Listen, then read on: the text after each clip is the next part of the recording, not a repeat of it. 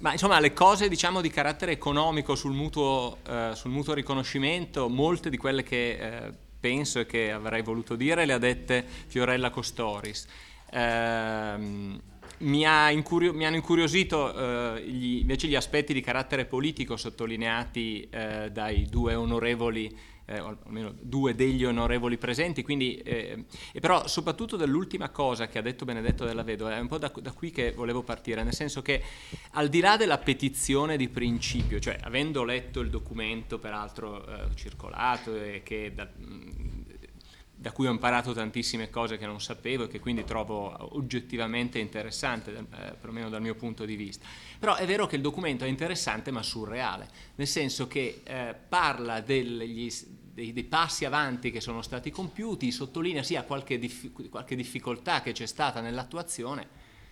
eh, però non dice come si fa a, a incorporare nel modo di fare progressi ulteriori lungo questa strada, insomma, le difficoltà che sono state difficoltà di carattere politico e che presumibilmente, come è stato sottolineato in precedenza, non saranno minori in futuro, ma saranno anche più grandi. Quindi è questo il punto di fondo, anche la, la, la petizione che appunto dico, definisco di principio che faceva Benedetto della Vedova, che so, sottoscrivo pienamente, cioè, insomma sì, c'è questa... Con, la, la, comunità europea è nata con, tirando un po' dal lato dell'omogenizzazione, dall'altro lato della competizione, insomma, e, e quindi non è semplice e, e continuerà ad andare avanti così. Però il punto è come si fa a uscirne dal lato delle procedure, cioè come si fa, non si può imporre per decreto, una volta detto insomma che il mutuo riconoscimento è una bella cosa, che eh, probabilmente perché un, mette insieme eh, evita la, il, paese, il, il, principio del paese d'origine pure semplice perché fornisce anche la, la, la, scappatoia per mantenere alcuni standard, evita i costi di transazione che sono molto alti dell'andare attraverso la procedura di armonizzazione che alla fine magari dà un risultato più vicino al punto negoziale iniziale dei singoli, ma che richiede anni per l'attuazione. Quindi va bene tutto ciò, però il problema è come si fa nella Unione Europea di oggi ad andare oltre, questa è la cosa, perché altrimenti tutte le belle cose che stanno scritte lì praticamente sono delle cose che non hanno eh, hanno poca eh, diciamo, possibilità realistica di essere attuate. Allora, una, una cosa che eh, mi chiedevo se poteva essere attuata, forse io non sono un esperto in realtà di affari europei, dovrei dirlo subito e quindi parlo cioè, come uno che ha cioè, cominciato a pensare quasi da, da zero su questi argomenti. Eh, L'Europa a due velocità, che una volta veniva adottata come termine per, eh, per quando li, si pensava che l'Italia insieme a qualche altro paese mediterraneo non sarebbe entrato nell'unione monetaria, invece poi ce l'abbiamo fatta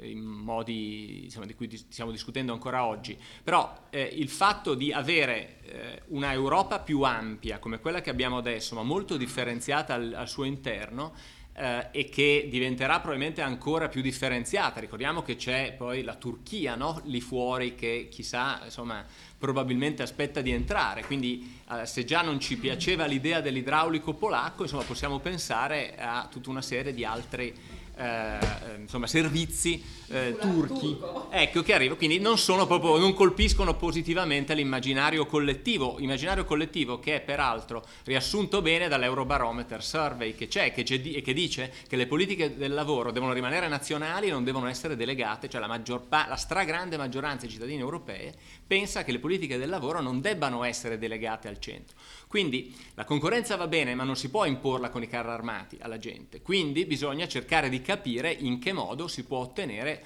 questo risultato, al di là del fatto naturalmente di fare iniziative che, così culturali che promuovano. Però mi, una cosa che può essere fatta, credo, nelle, con le istituzioni che abbiamo oggi, è eh, l'Europa a due velocità in questo campo vuol dire prova, provare a promuovere il mutuo riconoscimento all'interno dei paesi che... Eh, probabilmente si riconoscono di più. Non so se sia un'eresia, cioè dei, dei, dei paesi che sono più simili tra di loro, che quindi più probabilmente eh, possono eh, riconoscersi nel, nel, nel, eh, in un principio di questo tipo. Fuori da questo, credo che altrimenti, cioè se non è possibile fare un'Europa a più velocità da questo punto di vista, credo che si tratti puramente di scrivere sulla carta delle cose che produrranno eh, 10-100 mille Bolkenstein per il futuro con eh, grandi proposte presentate e poi impallinate miseramente con risultato vicino a zero, quindi con un effetto netto che è più negativo che positivo, cioè veramente allora meglio non proporle neanche queste cose. Quindi questa era, era, la prima cosa che mi veniva in mente e che eh, forse... Boh, una, non so se sia una scappatoia, magari è una stupidaggine, però me lo dite.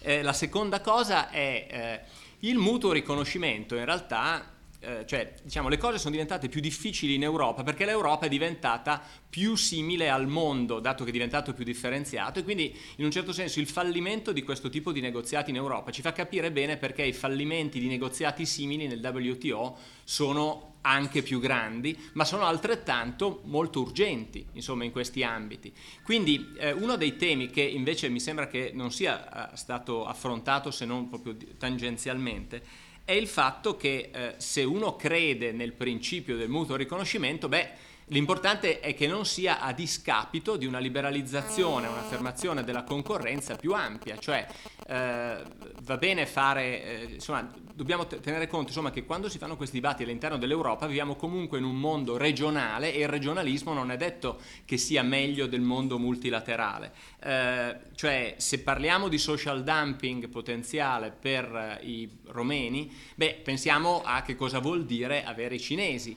No? E potenzialmente estendere fuori dall'Europa. Però se uno crede nei valori della concorrenza, allora è anche di altre cose, cioè anche di queste altre cose di cui si potrebbe parlare e naturalmente il problema è, molto, è ancora più grande, quindi i tempi se vogliamo sono ancora meno maturi. Però diciamo, se si deve parlare del tema più in generale, io credo che se ne debba parlare eh, non semplicemente all'interno, all'interno dell'Europa o perlomeno cercare di capire in che modo eh, l'Europa debba porsi nei confronti di questi temi quando va a discutere a livello eh, del, del, WTO per vedere di eh, capire se c'è o può esserci una posizione europea in questo campo e se si possa ottenere da lì magari un qualche modo per eh, far avanzare il, eh, la discussione poi all'interno dei paesi europei.